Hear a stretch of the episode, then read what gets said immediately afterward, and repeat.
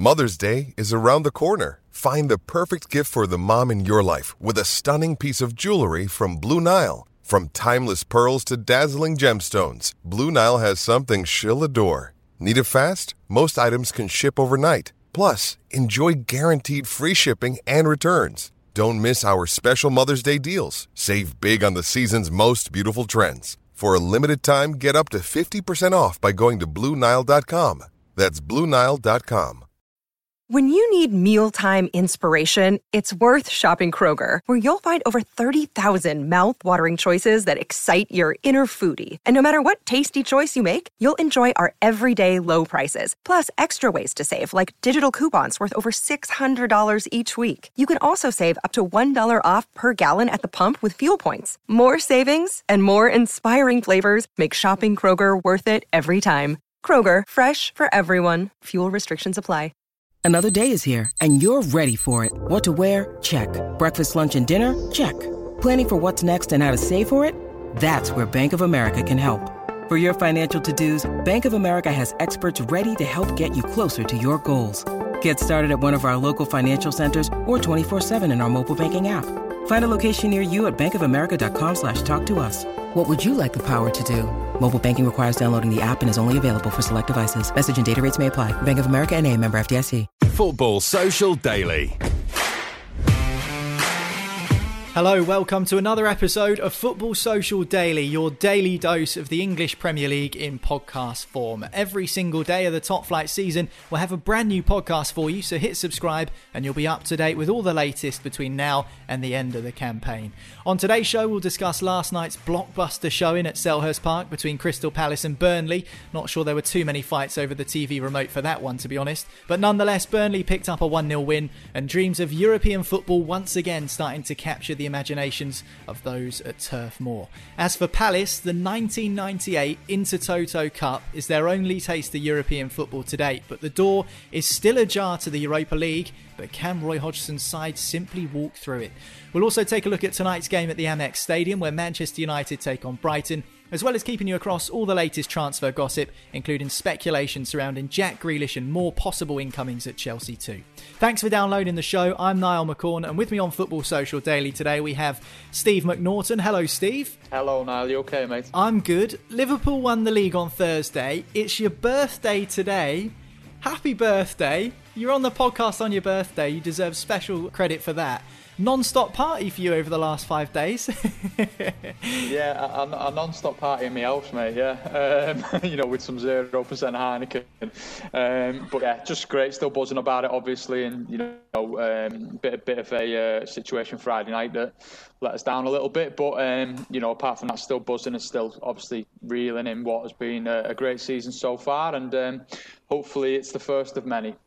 I hope you've picked your litter up, or at least put it in the bin in your own house, Steve. You've not been chucking it all around the place. yeah, yeah, that's it. You know, the wife runs a tight ship, so you know, I can't drop my cans everywhere like that. You know, but and uh, just for our listeners, I was not at the Pierhead on Friday night. You know what I mean? uh, we also have the Northern football correspondent for the Independent, Mark Critchley. Hi, Mark. How's it going? Not bad now. How are you? Yeah, very well. How have you been enjoying Project Restart, Mark? Particularly from like a journalistic perspective, it must be pretty weird, you know, in all of these empty stadiums, observing the action it's it's absolutely surreal to be honest. It's just crazy. Like um, I remember the first game I did was the was the Arsenal City game at the Etihad, and uh, we, are like up close and personal with footballers all the time in this job, and you know you, you, see them on the pitch and you talk to them in the mix zone and stuff, but kind of having David Luiz sat five yards away from you, just kind of sitting around chilling out, talking to his mates, and then suddenly going on the pitch as a substitute and doing what he did in that game, like giving away two goals and getting sent off. It just kind of like breaks down that barrier that was previously there. So just a bit of a, a weird and uh, uh, otherworldly experience, if you like. But you know, definitely glad that it's back and, and glad to be back to a, a level of normality at least. Any Arsenal fans listening, please do not slide into Mark's DMs on Twitter and give him some dogs abuse. it's not his fault that David Luiz was so bad, I promise you. Um, before we begin, can any of you guess what football achievement would have been achieved today? It's a special day for Newcastle United fans. Can you guess what it might have been? You might have seen it already. Oh, um, Takeover's been approved. Alan Pardew's eight-year Newcastle United contract will have ended today. So oh, wow, right. There we go. What that smart piece of business that was. of, of, course, um, and of course, Alan Pardew relevant to Crystal Palace as well, which is where we're going to start. Monday night football at Selhurst Park yesterday evening, where the mouth-watering clash between Palace and Burnley took place. I joke, of course, it wasn't really that mouth-watering, and no disrespect intended to both of those clubs, because it is a distinct possibility that either of those two sides could be playing European football next season. It's not out of the question. The score finished one 0 to Burnley, with Ben Mee scoring the winner in the 63rd minute. It was a stooping header in off the post and on his 300th appearance for the club to boot. Uh, Vicente Guaita, the Palace keeper, might have felt he could have done a little better. He did get a hand to it, but Palace really huffed and puffed in the end, and Burnley stood tall at the back to secure all three points. Now, Ben Mee leading from the front again, Mark. Some Burnley fans I've spoken to feel that he actually deserves an England call up. And after his stance uh, on that pretty horrific banner we saw last Monday at the Etihad Stadium, it's fair to say he's really stepped up to the plate, both on and off the pitch. Yeah, totally. I mean, everybody everybody loves Ben Mee at the minute, don't they? If he's not scoring the winner last night, he's doing what he did last week and taking a very honourable and uh, I, I, thought just very not not necessarily brave, but just you know articulate stance against uh, that kind of shameful banner that we saw. Um, and yeah, on the England call up, I suppose England aren't really blessed with a lot of options at centre half at the minute. You know, you'd say that Maguire's place is, is established. Joe Gomez hasn't played a lot for England because of injury, but he's probably the other first choice. But then you look beyond that, I suppose you've got Stones, he's not playing at City. Tyrone Mings is part of the worst defence in, in the league at Villa. Um, and uh, like even Fikayo Tomori, who was getting some games back in the autumn internationals, he's been out of favour at Chelsea since the new year. So there's definitely openings there. My my question would be with me is does he really fit the profile of the centre half that Southgate's after? Because I, I, guess we've seen Southgate in the past. He's, he's dropped Chris Smalling from from international contention because doubts over his passing ability, and I think Mee's always been seen as that kind of more no nonsense centre half. You know, he plays alongside Tarkowski, who's been given a few games for England. And uh, he's, he's more of a technical player, if you like. He's got that ability to play out from the back. I remember doing speaking to some of Tarkowski's older coaches when uh, when he got the call up in 2018, and they were saying he definitely has the ability to do that. Whereas I think Mee's always been seen as a slightly more, like I say, no nonsense, maybe a bit more traditional, old fashioned centre half. So whether he's going to come into Southgate's thinking on that on those grounds, I'm not sure. But the opportunities the opportunities are certainly there because the openings are there, and, and there's not really enough centre halves at the minute taking on uh, taking that mantle for England. So yeah, he, has got a chance maybe. I think Mark's got a really good point there, Steve. I mean. Uh, Burnley fans obviously will have their sort of clarets tinted glasses on looking at this and saying that Ben Mee does deserve an England call up. But he is a leader. It's fair to say that he absolutely is a leader. And I think the point that was raised there about the fact that maybe he hasn't quite got the qualities in terms of playing out from the back fairly ring true, I think, with Gareth Southgate. But sometimes it's just good to have options, isn't it? Yeah, I think so. I think he offers something a bit different, doesn't he? But he's, uh, the, the, you know, it's quite right. The technical side of it is, is a valid point. And I think, you know, when we do look at the list for England, um, I mean, we didn't mention, you know, John Stones then, I don't think, um, as well, you know, from City, who's having a bit of a torrid time at the minute. But he, has got quite a way to go to get into the England setup, I think. And I actually think, you know, Tarkowski has probably got a bit more promise than he has, uh, if I'm honest. But, you know, he, he, is a, he's a great captain. He suits Burnley down to the ground. He, he gets it. And um, I don't think there'd be anything wrong with trying him in one of the Nations League games. I mean, I think they're all back with in, in abundance, aren't they, in September time, which we were all thrilled about when we seen that. and um, yeah, I'd, I'd, I'd, certainly kind of give the lad a, a whirl in, a, in what is deemed to be a less competitive surrounding and see, see how he gets on because.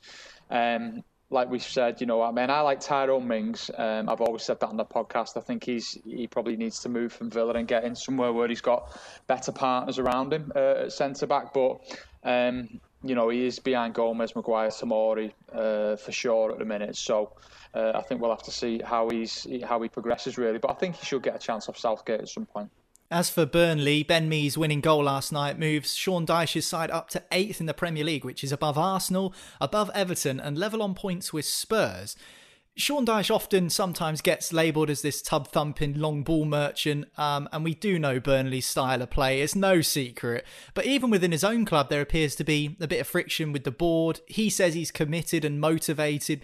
Are Burnley real European contenders? Not for the first time, of course, over the last couple of seasons. I think you'd say so. I think there's just such of a such a mix of teams in that in that in that like middle section of the league table at the minute that there's definitely in contention for for the Europa League at least. Um, and yeah, I, I, you know I, I think we kind of take what the job that Sean Dyche has done for granted a little bit. You know, this is going to be now five consecutive Premier League seasons, and hardly any of those have come with a real threat of relegation ever.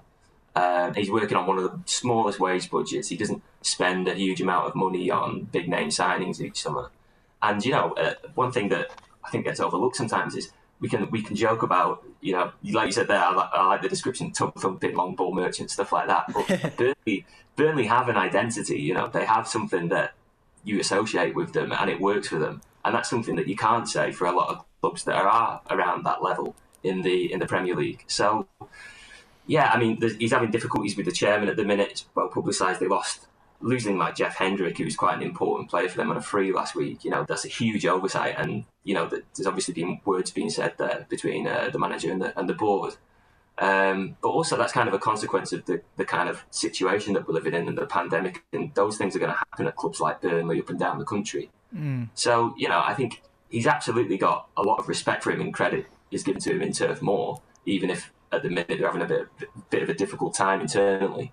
But I think it's outside of that where he's slightly unappreciated still. Mm, yeah, I think you're right. And I think what fascinates me is how teams can come up against Burnley and almost give in to their style of play. And it absolutely works, Mark. You're spot on. It does work. I mean, look at Sean Dyche's track record. He when Burnley got relegated to the championship a few seasons ago, he got them straight back up again, and he's managed to make them stick as a top flight side. And I do always wonder and scratch my head when teams get quite comfortably undone by Burnley because everyone knows what they're going to do, but the thing is, I think they're just so well drilled and so good at it that sometimes it's difficult to stop. As for Crystal Palace, their fans are disappointed, no doubt, after the defeat last night.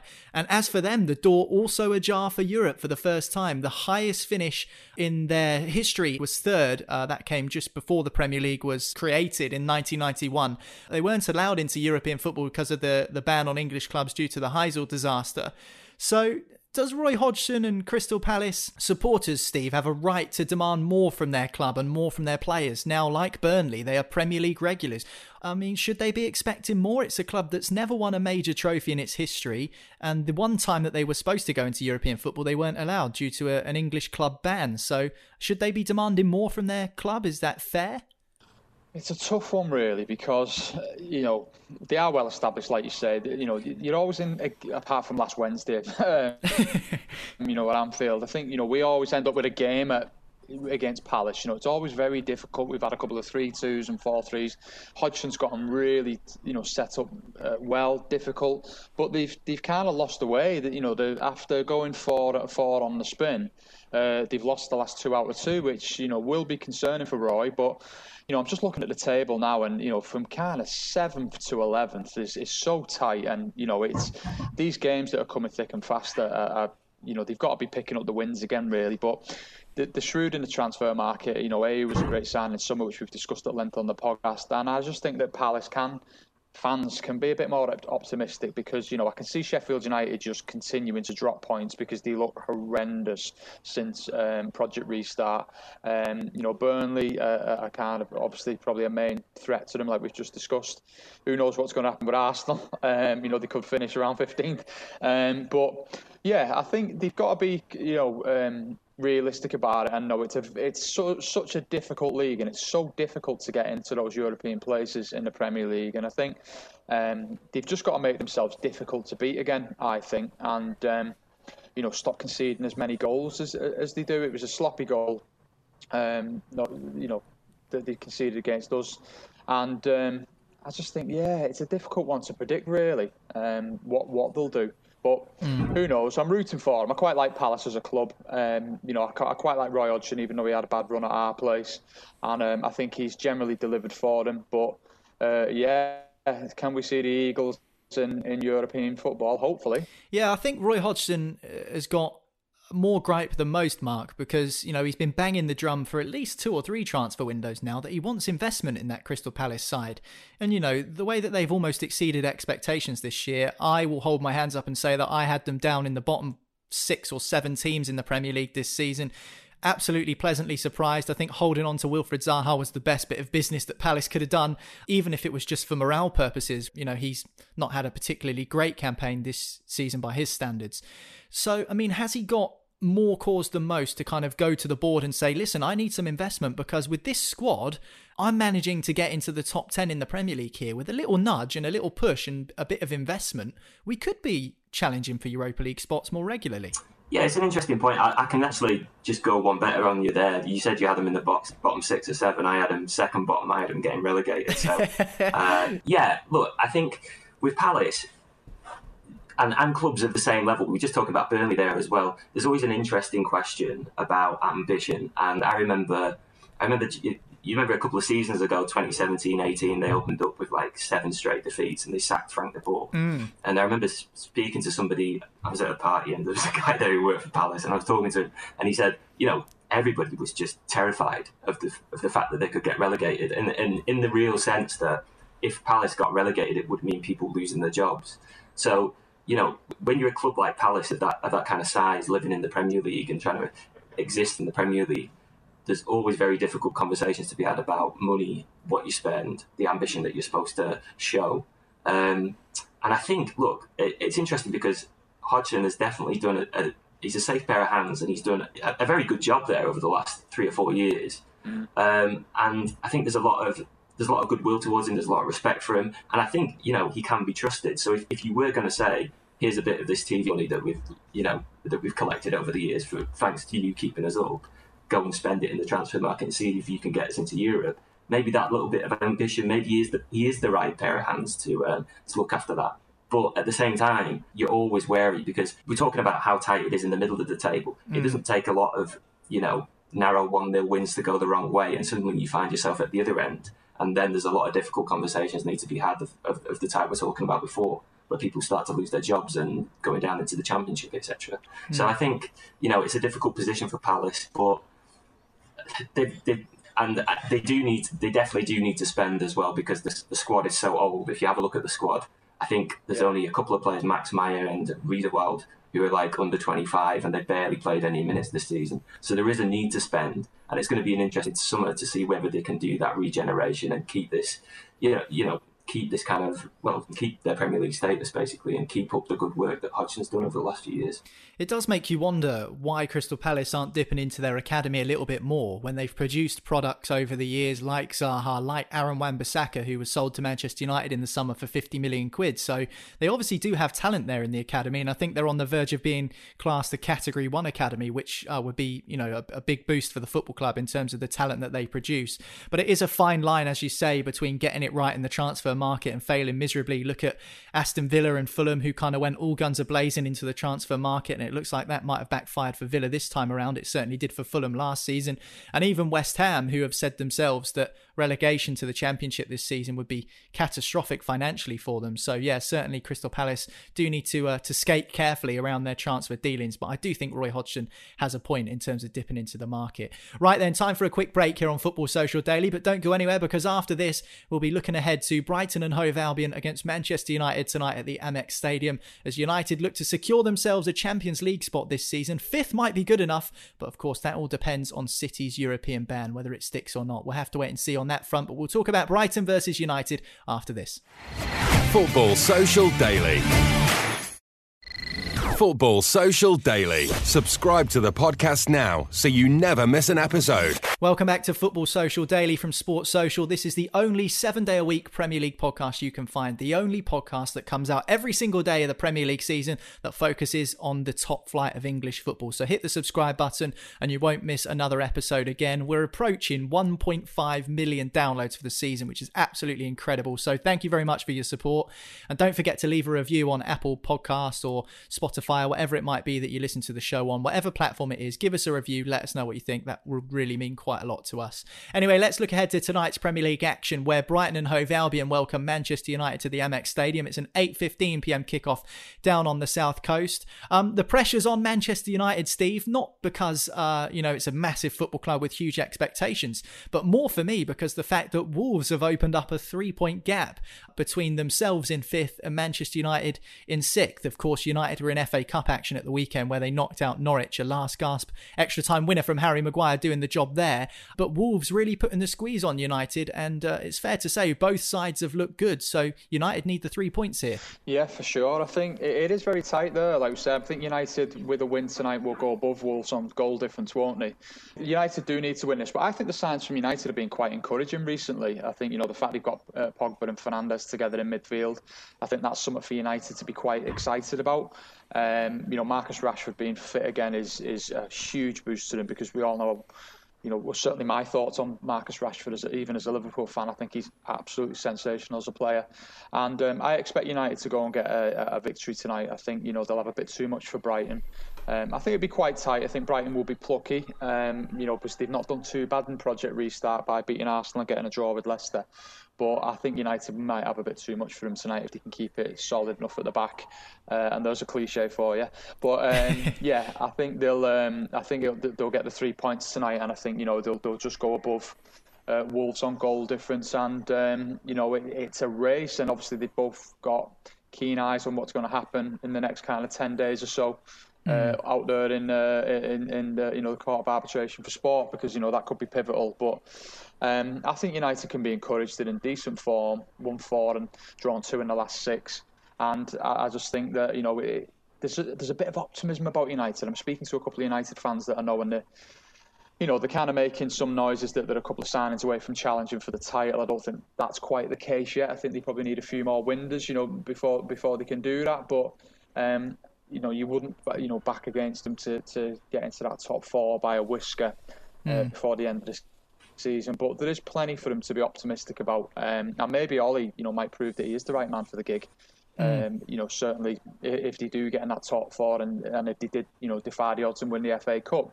So who knows? I think you know it's um, uh, it's all to play for for United. I think you can go and enjoy the football. Um, you know, the expectation uh, on them this season was low, and um, I, I, like I said, I, I fancy him to kind of yeah, to nip in there myself. Mm, yeah, I mean, well, we all said, I think, at the start of the season, or at least up till Christmas, that Leicester was certainly looking solid for a top four spot. But since the turn of the year, their league forms have been pretty poor, and Manchester United's, on the contrary, has picked up. So certainly top four even is not out of the question. As we mentioned before, fifth could be enough for a Champions League place, depending on the outcome of City's court case with UEFA at the Court of Arbitration for Sport, which we're expecting the result next week or early the week after that. Steve mentioned it just there, Mark. Bruno Fernandes and Paul Pogba, the two marquee midfielders, question marks over whether they could play together. You know, it reminds me of the old Gerrard versus Lampard debate from back in the day. I just don't understand why people are saying the same thing about these two players because they're two quality players that seem to have worked well together so far for United in the in the small time that we've seen them on the same pitch.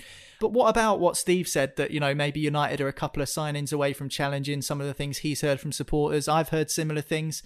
Are you buying into that narrative, Mark, or do you think it's just maybe slightly wishful thinking? I think the jury's still out. I think, you know, I, I, having having to watch United regularly, there's definitely been a, uh, an upturn in form over the last, well, I know six months. I say six months, but, you know, we had the three month break. but so there's definitely improvement there. But uh, and and I think getting Pogba and Fernandes together, like you say, I think that's that's a huge that's a huge benefit for them. Um, I don't really understand the debate either about whether the two can play together. I think you know Fernandes is clearly a guy that just he reminds me a lot of Gerrard actually in the fact that he will you know get on the ball, make things happen, take shots from distance, try ambitious passes. He's very much like that. Whereas Pogba, yeah, uh, he's like you know United's most talented and technical player, sure, but he he doesn't mind doing a little slightly more reserve role and and building attacks more, you know, with shorter passes and stuff. So I think it's a combination that works well together, and we've seen that so far, definitely. But you know, the question like you asked there, are they are they only a few signings away from challenging? Well, I think that I just haven't seen enough yet from Solskjaer as a manager to really suggest that either he's going to beat Klopp or Guardiola to a title, or really if he's going to seriously challenge them either. You know, we're talking about Chelsea perhaps entering the race next year and, and providing some competition. Are United going to do the same? I think we need to see a lot more from them, and I think this little stretch of games that they've got now is going to be is, is going to teach us a lot about just where they're at. Um, I was in Solskjaer's press conference yesterday, and it was pointed out that they've got one of the easier run-ins, if you like. If you look at the teams that they're playing, I think basically all of them, apart from Leicester on the final day, which could be a huge game, but all the rest are in the bottom half. So, you know, on, on the one hand, you'd look at that and say that's pretty favourable. On the other hand, you look at it, and apart from Brighton, who they played tonight, they lost against Bournemouth, they lost against Palace, they lost against West Ham, they drew with Villa at home, and they drew with Southampton. Mm. So these are all the types of teams that they've struggled with earlier in the season, and they're all the types of teams that, you know, those are the results that mean where they are in the table. That's why they're sixth instead of challenging for really in the top four place or challenging for the title or whatever. So, you know, we're going to learn a lot from these games over the next five or six weeks in terms of just how far they've come and just how much of a difference mm. having Fernandes, I think, who breaks down those kind of defences makes, and having Pogba as well because he missed a lot of those games being injured. Mm. So yeah, we're going to learn a lot, and it might be the case that we come out with this and they're the top four. Maybe they win the Europa League as well or the FA Cup, and suddenly they look like a coherent and, and a very good attacking side. But it's still a little bit too early for me yet to really say whether they're they're going to challenge next year. I think it's a really good point, to be honest with you. I didn't think of that. You know, the teams that they're coming up against, the teams that they've been undone by um, in the first half of the season. So, yeah, I think you're absolutely spot on with that. And that didn't cross my mind whatsoever. But talking about run ins, Steve, Brighton and Hove Albion, they would have been nervous uh, with the restart coming with arguably one of the toughest run ins of those sides in danger down at the bottom of the Premier League table, but they kicked off their restart with a huge three points against Arsenal. Neal Maupay with a last minute winner, and then a nil nil with Leicester, who, as we said before, have been struggling of late. So that would have given them a boost to go into this game undefeated. However, we know what the Premier League is like. A defeat against Manchester United tonight could cause a downward spiral, and they could easily get sucked back into danger.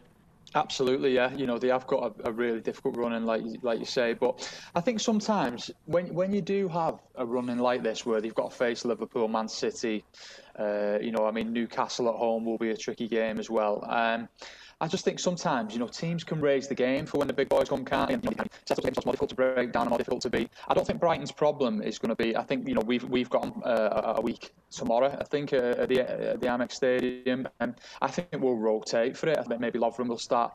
Um, so I think Brighton, you know, will probably fancy you know the chances of getting a draw out of that. If, if, and I think Man City might do the same if they um, you know, rotating their team a little bit. I think, you know, Brighton's challenges are going to come, you know, against Southampton away and uh, Newcastle at home. I, I, think that's where Brighton are probably going to be more susceptible to drop points, really.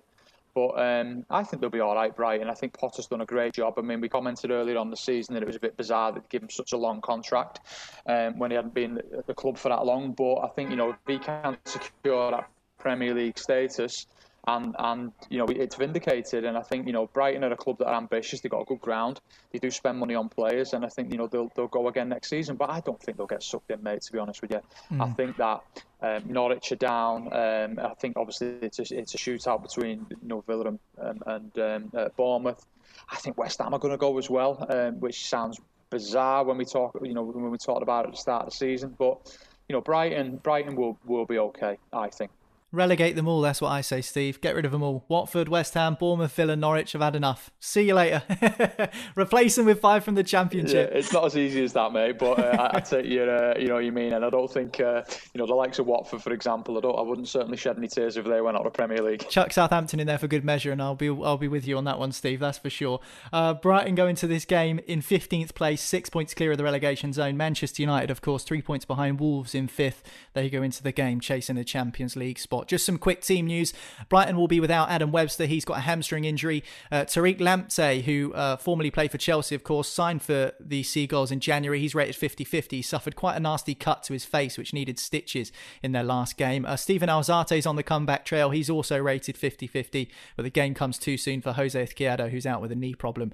For Manchester United, centre backs Phil Jones and Axel Tuanzebe are both rated 50 50 to start themselves. David De Gea will return between the sticks. He was rested for the FA Cup tie against Norwich. And Angel Gomes won't play for Manchester United again, it looks like, after the youngster has refused a new contract. And that's what we're going to talk about now because we're going to take a look at the latest transfer news in the Premier League. And we'll start with Angel Gomes, seeing as we're on the Manchester United tact. Is this a surprise to you, Mark, uh, being reported in The Independent today, um, your publication, that he could possibly be on his way to Chelsea? So, first of all, is it a surprise that he's not signed a new deal? And secondly, um, what's the kind of thoughts on the, on the move to Chelsea? Um, well, first of all, I don't think it's a surprise that he's not signed a new deal. This has been in the works for some time. Um, there's been negotiations going on basically since the start of the season with between United and, and Gomes's representatives in trying to force a deal over the line. Um, and it, you know, United have signed up a lot of their young kind of academy graduates to contracts this season. You saw it with Tahith Chong as well, whose whose deal was supposed to expire today, but he signed um, signed new terms a, couple, a few months ago. It's not been as easy with Gomes because I think Gomes wants and feels like he's ready for first team football, whether that be at United or somewhere else. Uh, and United, as disappointed as they are that he's leaving them, they weren't ultimately prepared to offer him the, the kind of playing time that he wants. And, and Solskjaer doesn't really feel that when he has had the chances uh, to to impress, that he, he, has done that. He hasn't really taken them. Mm. So, you know, I, I think Gomes, he's always been he's always been very heavily like hyped up as a player, and he's definitely got a lot of uh, technical ability. You know, it, there's definite potential there. He was the captain, if you remember, of the England under 17s when they won the World Cup yeah. a few years ago with players like Sancho and Foden and Ryan Brewster and others in that team. So, you know, this is obviously one of the best English, young English players of his generation. Um, but there are reservations, especially about his height. He's quite a small player. People worry whether he's got the physical stature for to play in the, um, to you know really make an impact at senior level football. He's only five foot three, so quite diminutive. It's tiny, yeah, it's tiny. Um, so I think there's always been concerns on that, and ultimately United just weren't prepared to, to offer him that playing time. You know where he goes next. It's a bit of an open question. You know, my colleague Miguel's reported, as you as you point out, um, that Chelsea are interested. Chelsea have been linked with him for, for quite some time now, um, and they're prepared to make him an offer that you know I, I, I think even though they're going to be filled with attacking talent next next season, I imagine that if they are willing to do that, he would be given games here and there. We, we know that Lampard likes to invest in youth and definitely gives more opportunities to, to younger players in his squad. But um, I don't, I'm, I'm, not, I'm not sure. You know, there's a few other clubs involved as well. I think Miguel was reporting that uh, Hamburg were one of the clubs involved as well. So th- it's very much open as to where he goes. Um, but he's definitely not going to be playing his football at United next season. No, absolutely. And I think, you know, Ole Gunnar Solskjaer's nickname, the baby-faced assassin as a player, a lot of people saying that he does have a ruthless streak as a manager too. So you know, we've seen it with the fact that the club also released Largie Ramazani, who was another under 23 player who was kind of regarded as one that could possibly break through into the first team. Uh, he wanted too much money, and the club said, no thanks, see you later. So I do think Manchester United um, have been quite ruthless in some respects in terms of uh, offering terms to their younger stars. Uh, so it will be interesting to see where Angel Gomes does end up now that he won't be signing a new Manchester United deal. Right then, let's switch to the other side of Manchester, Steve, to the Etihad Stadium, where Leroy Sané is likely to depart for Bayern Munich. It's almost certain that he's going to go. Daily Telegraph reporting today that Jack Grealish could be a possible replacement for Sane if he does go to Bayern. Um, Aston Villa are probably going to have their hearts set on losing um, Jack Grealish if they go down this season. So, could you see him switching the claret and blue of Aston Villa to the light blue of Manchester City? Uh, I don't think it's beyond the realms of possibility. I think uh, you know what I think with Jack Grealish, I've seen that he was in a bit of trouble. Was it last week or the week before? Um, you know, he's had another kind of run in. I think it was an accident, wasn't it? Um, he, had, he had in his car. Um, and I just wonder, with Jack Grealish, I just wonder if he does need that kind of father figure type manager, you know, someone who's going to put the arm around him and develop him as a player uh, uh, and as a person, really. And I think, you know, could Pep Guardiola do that? Absolutely, because, you know, he is a, he is a fantastic man manager, as we've seen. And I think that the time is probably right for Jack Grealish to, to move on from Villa. Um, I don't think he, he can do a lot of it on his own anymore. And um, he needs that big move. He's got ambitions to play for England. He's not getting a look in with the England setup at the minute. And I think that he could probably go in and, and, and make a name for himself. But I, I, thought it'd be the other side of Manchester, to be honest, that he ended up in. Um, but who, who, knows? It might just be paper talk. But I'm a big fan of Jack Grealish. I think he, he's a really good player and he's achieved great things at Villa. And um, I do think that he needs to, to step up now and, and make that move uh, for, for, for, his development off the pitch and on the pitch, really. Um, so I think he'd be good at City. And I think, you know, he, he would improve that, that first 11. Yeah, absolutely. I think that you're right there. I mean, it's quite an exciting prospect to see how Jack Grealish could develop under Pep Guardiola. What's your thoughts on on that possibility, Mark? Jack Grealish is a great player. We know that. I think he's been fouled more times this season than any other player has been fouled in a season in Premier League history. So he's certainly got some sort of ability where he can kind of win free kicks in dangerous areas and kind of get the team high up the pitch. And we've seen his qualities this season for Aston Villa and what's been a pretty dismal season for them on the whole. He's been their shining shining light. He's been their talisman, and as good as he is now, how good could he possibly be un- under Pep Guardiola's tutelage? I, I totally agree. You know, Grealish is a he's, he's, a kind of throwback player, isn't he? And I think people just love the kind of romantic kind of socks rolled down, uh, number ten. people, you know, it's everybody. Everybody just look. He's just he's just a perfect like kind of throwback to that golden age of football, isn't he? With the socks, Mark, he reminds me of watching Steve Claridge, who used to used to have shin pads that were made of cardboard. It was like Costa coffee cups that he'd put down his socks. I used to, I used to enjoy yeah, watching that, it. It's, it's, exactly like that, isn't it? It's just there's something kind of retro feel about the way he approaches the game and stuff. So you know, it's, a, it's quite a, an endearing quality to have. And, and, Guardiola likes him as well. Like I think it was back in. Uh, Footy played him in December, was it? I think he called him. He, was, he said he's one of the best players in the league in a press mm. conference. So, you know, he's obviously a fan of him. Um, and even though he's not, he wouldn't be a direct replacement for Sane. Guardiola's also said that he wouldn't necessarily sign some a like for like replacement if Sane left. So, you know, it makes sense on those grounds. It also makes sense because he's a homegrown player, and City have had a lot, had a lot of problems with that, um, mm. especially last summer because of the makeup of the squad. That was part of the reason why they couldn't necessarily sign a, a, a replacement for Vincent Kompany because they needed to move out one overseas player, if you like, before they could move another in.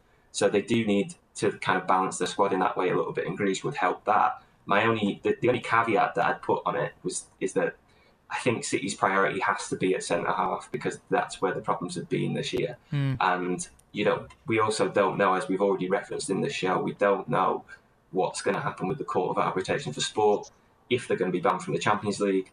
You know, when you factor in the pandemic and the and the financial effect uh, on clubs, all clubs, even clubs you know, oil-rich clubs like City, when you factor that in as well and the effect that's going to have on the transfer market, I think they're going to have to be a bit canny and prioritise where they need to spend the money this year. Mm. And that might mean that they're targeting other areas of the squad, like centre half, maybe even fullback again. They're, probably not going to blow 60 million on a load of fullbacks again this time, but you yeah. know, fullback is still an issue for Guardiola, so that's somewhere where he needs to pay some attention. So I think they might look to those areas rather than you know, in a kind of creative attacking midfielder where, let's face it, they're already pretty well stocked.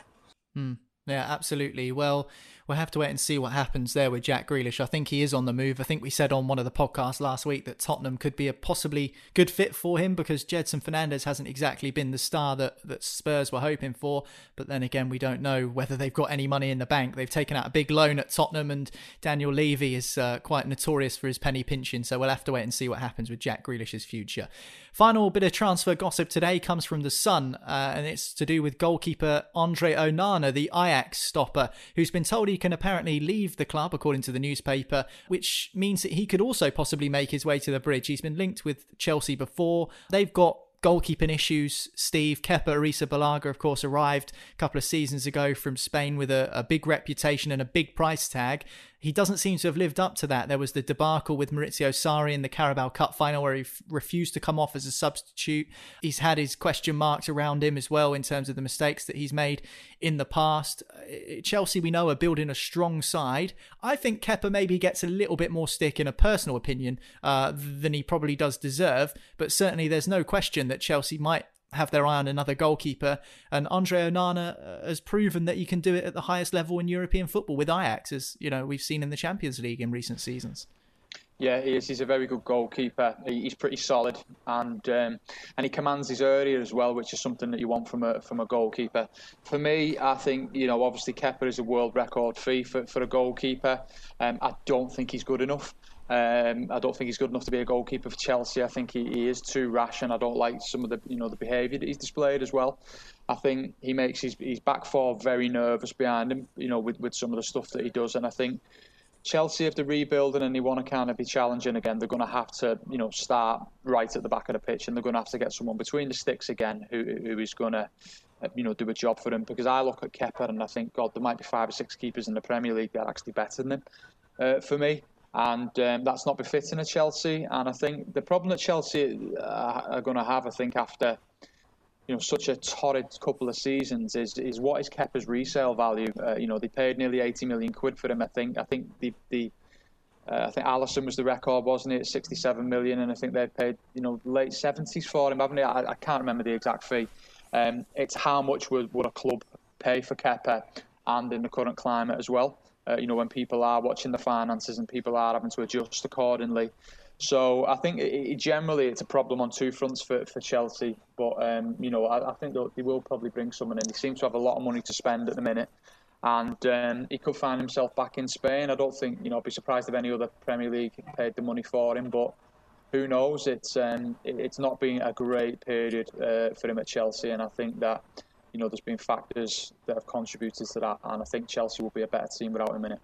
I think the only benefit you could say with Chelsea's transfer policy, Mark, is the fact that they end up selling players on that have never made an appearance for the club for decent chunks of money, particularly in this current climate where we know the transfer value is probably going to decrease with all the implications of the coronavirus pandemic. So uh, I'm thinking of, of, the likes of Pasalic, who was sold to Atalanta for 15 million quid, who never turned out once for the Chelsea first team. So they do kind of give themselves a bit of a safety net over there at Chelsea with their dealings.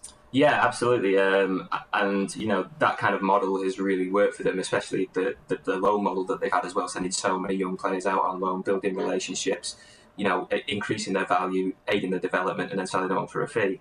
Um, that's usually quite inflated compared to what our perception of the player is. You're right. I guess the only problem there in Kepa's instance is that he has been playing. We have seen how poorly he's performed, and that's only going to decrease his value on the market. So um, I think you know if Chelsea want a challenge, and we keep talking about them coming back and like, perhaps you know really testing Liverpool and Manchester City next year. If they want a challenge, they need a new goalkeeper because Steve said there like you can name six or seven better keepers. I think there's probably ten or twelve or fifteen better keepers in the Premier League than, than Kepa on, on on evidence of what he's done in the Premier League since he joined. And I think I remember speaking to some people. There was kind of an acceptance at Chelsea pretty much as soon as he came in, not particularly long after, that he fell well short of that like 70 odd million pounds that they paid for him. Um, so, you know, Onana would be an upgrade. And I guess we keep coming back to the same thing. The only question is what can Chelsea afford if they're already spending money on Werner and Ziyech? And, you know, we're talking about other players coming in. We're talking about Angel Gomes just there. Uh, I know he'd be a free transfer, but it's still wages, it's still money going out of the club. I think it's just unclear it's, it's unclear at the minute just how COVID 19 and the pandemic has affected Chelsea's ability to buy mm. and what the limit on their spending is going to be. If I was them, I'd be looking to, to build at the back rather than at the front, I think, because I think that's where their issues have been this season. So I, am a little bit sceptical about the, the Werner and Ziyech thing. And the great players, whether they're going to improve the team is a different question. Mm. And I think that's where you'd want the spending to be. So you'd be looking at players like Onana, Mm. But um, whether they can, if they look, if they can do both, if if Abramovich has enough oil millions to do both, then sure, um, hmm. you know that'll work out for them. But I'm just a little bit sceptical about the transfer policy at the minute, and I think they do need to sign a keeper if they really want to challenge season. I think you're right, Mark. I think at the back for me has been where the issues have lied for Chelsea this season as well. Tomori, as good as he's been, as you mentioned, since the turn of the year, he's kind of fallen out of favour, um, and he's still relatively inexperienced for a centre half. Christensen seems to have issues with injury. Again, the same with Rudiger and Kurt Zouma. For me, after having a decent season on loan at Everton before now, has, has had a pretty. Well, I think he's been poor this year, Kurt Zouma. I think he's made too many errors. And anyway, I'm not a professional centre half, so I'm not going to go into it, and I'm not a Chelsea fan either. But certainly, I feel at the back is where they need to strengthen. Uh, right, that's it for today's Football Social Daily. Um, all the team news for tonight's match between Brighton and Manchester United you can find on our website, sport-social.co.uk. And if you've got a smart speaker at home, an Amazon Alexa or a Google Home device, you can find all the team news straight to your smart speaker. All you need to do is find the Sport Social skill in the relevant skill store and uh, your favourite Premier League team. All the latest news and team updates and match reports and match previews will all be on there. So go and check that out. But that's it for now. Thanks, Mark. Thanks, Steve. Cheers. Cheers. Cheers, now. My name's Niall McCorn, and we'll speak to you on tomorrow's show.